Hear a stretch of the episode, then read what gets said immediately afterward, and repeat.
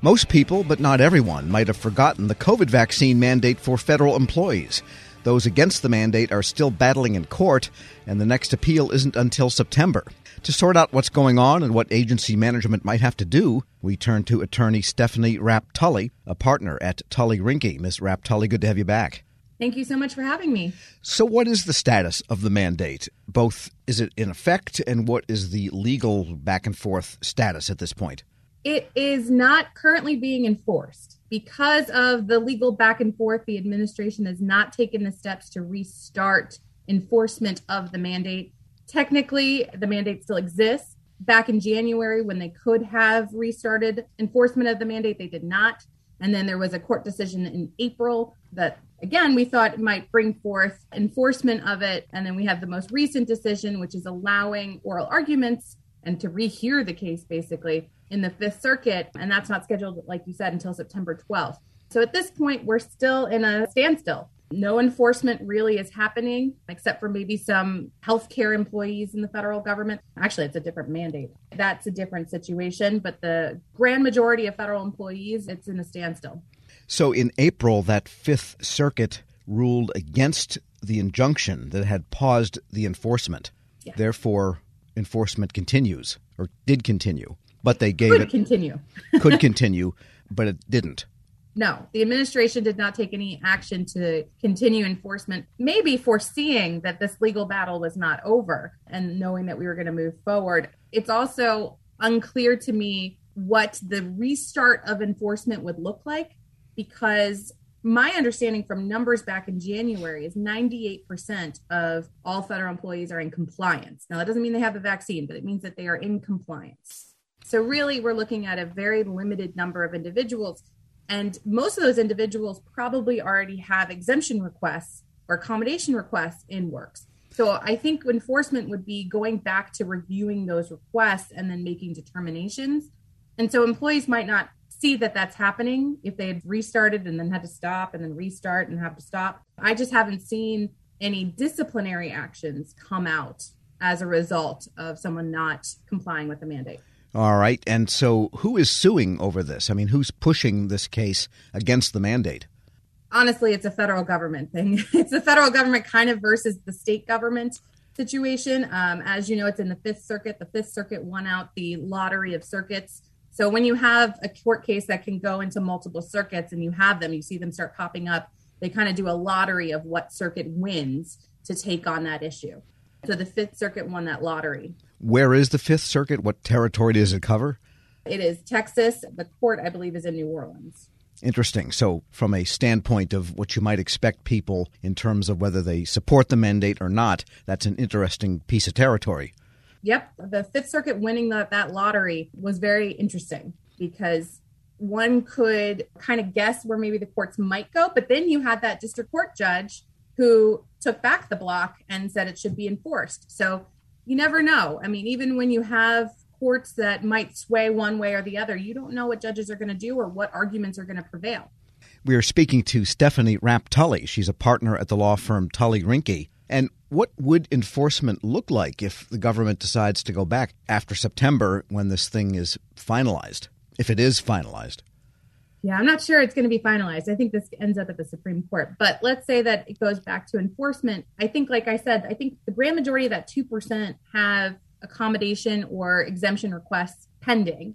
And so the agencies will need to go back and start adjudicating those requests and making determinations. Some people will be granted accommodations or exemptions, and some people won't. And then the disciplinary actions follow for those who won't. Now, if there's an employee who doesn't have an exemption request or an accommodation request pending, potentially it could go straight to a disciplinary action. And at that point, they still follow a progressive discipline system so you might get a counseling saying, hey, you, need to go get vaccinated or come up to compliance. And then you might get a suspension. But then ultimately, you know, if someone's not going to comply, it's going to be a removal. Right. But you haven't actually seen that occur yet. Not for the grand majority of federal employees. I've seen a couple um, counselings. I've definitely seen counselings. Um, and this was back before January.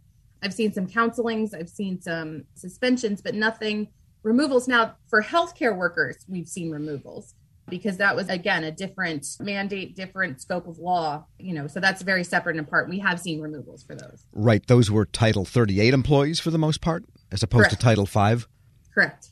Although it's hard to imagine why a healthcare person in contact with patients would not want to be vaccinated. Which brings me to the question of what are the most common exemptions that you've seen that people seek?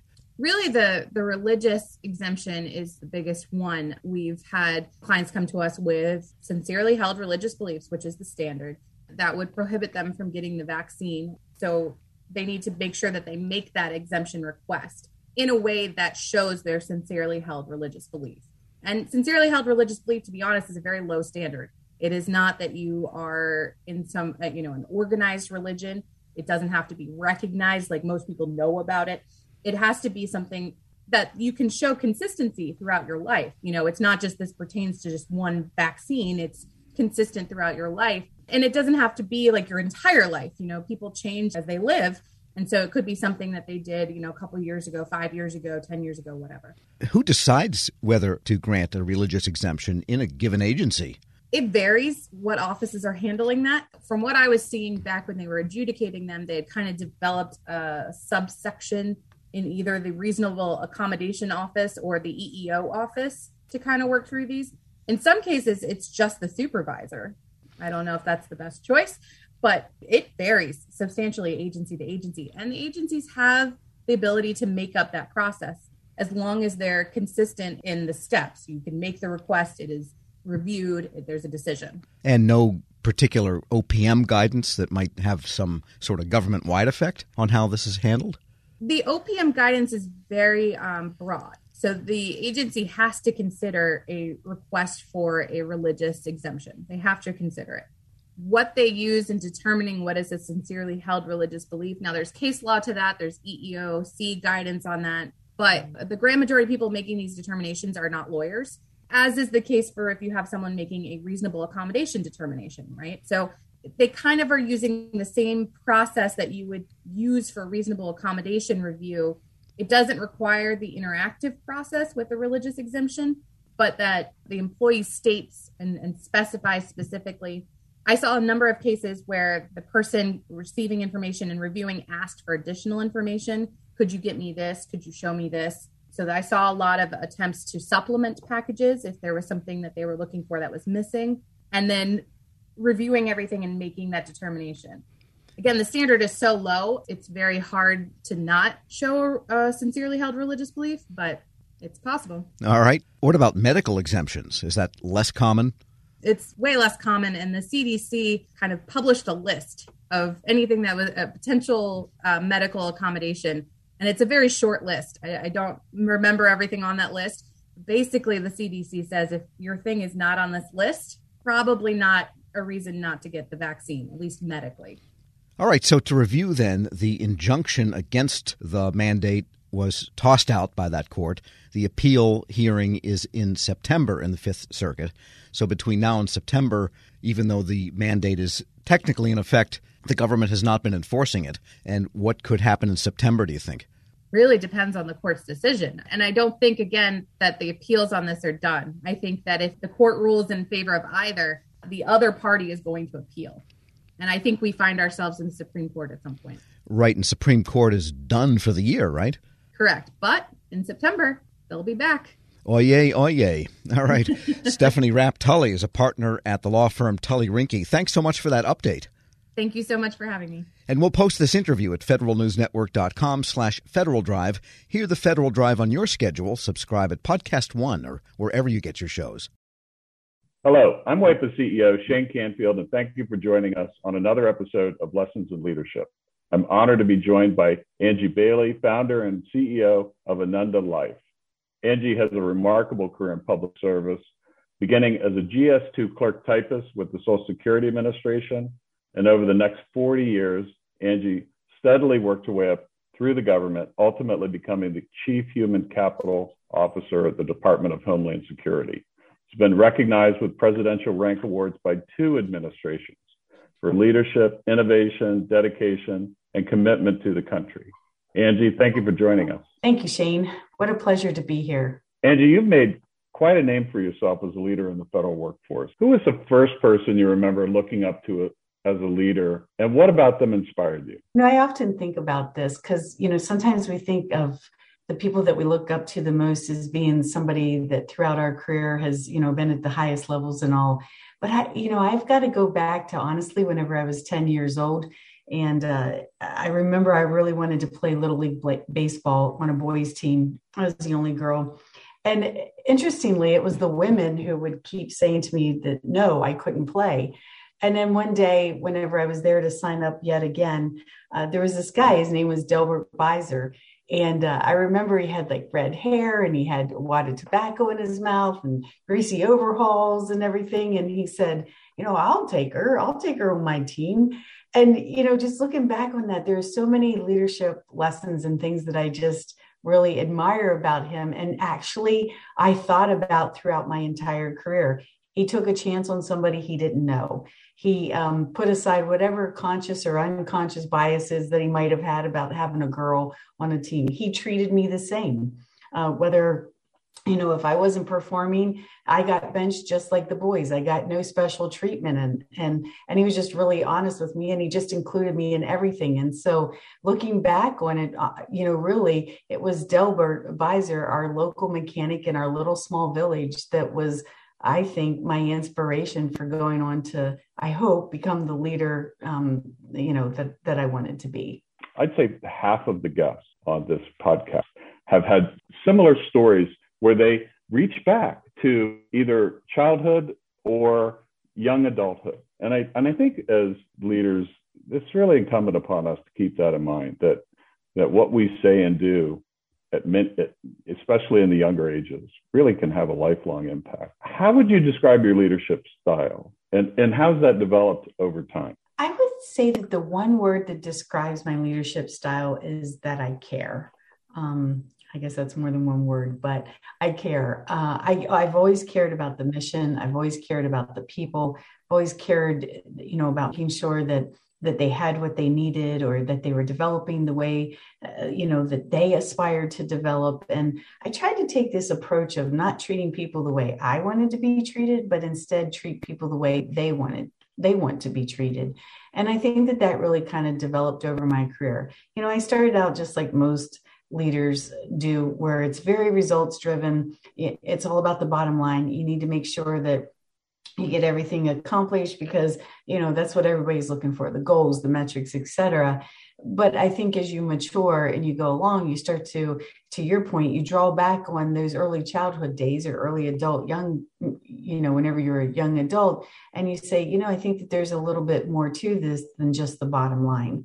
And so over time i really began to i i think see a much bigger picture and the entire ecosystem, if you will, and how the people themselves fit into all of this. And that ultimately, at the end of the day, it was all about the people. And so I, you know, I think my my maturity allowed me to then shift and focus more on the people than than so much on results and bottom line. You've been recognized with two presidential rank awards, two different administrations. You founded your own company Tell us a little bit more about your background from the beginning and, and how did that lead you to where you are today? Well, you know, it's kind of interesting, like you said, that I started out as a GS2 Social Security Administration. I mean, what I really wanted to be was a criminal prosecuting attorney. Yes, that's that was absolutely my dream. I sometimes joke and say what I really wanted to be was a mafia don, but that wasn't going to work out. So, you know, had to be a criminal prosecuting attorney. But you know, I had to get a job to pay for college. I, you know, it wasn't in the cards that I was going to be able to go to college without a job. So I applied at the Social Security Administration, or I'm sorry, at the unemployment office. And lo and behold, I got a job at Social Security. I didn't even know it was federal, to be honest. Uh, from there, I went to the Department of Defense and I found this, this career field called labor and employee relations. And honestly, it was as close as I was going to get to being a criminal prosecuting attorney.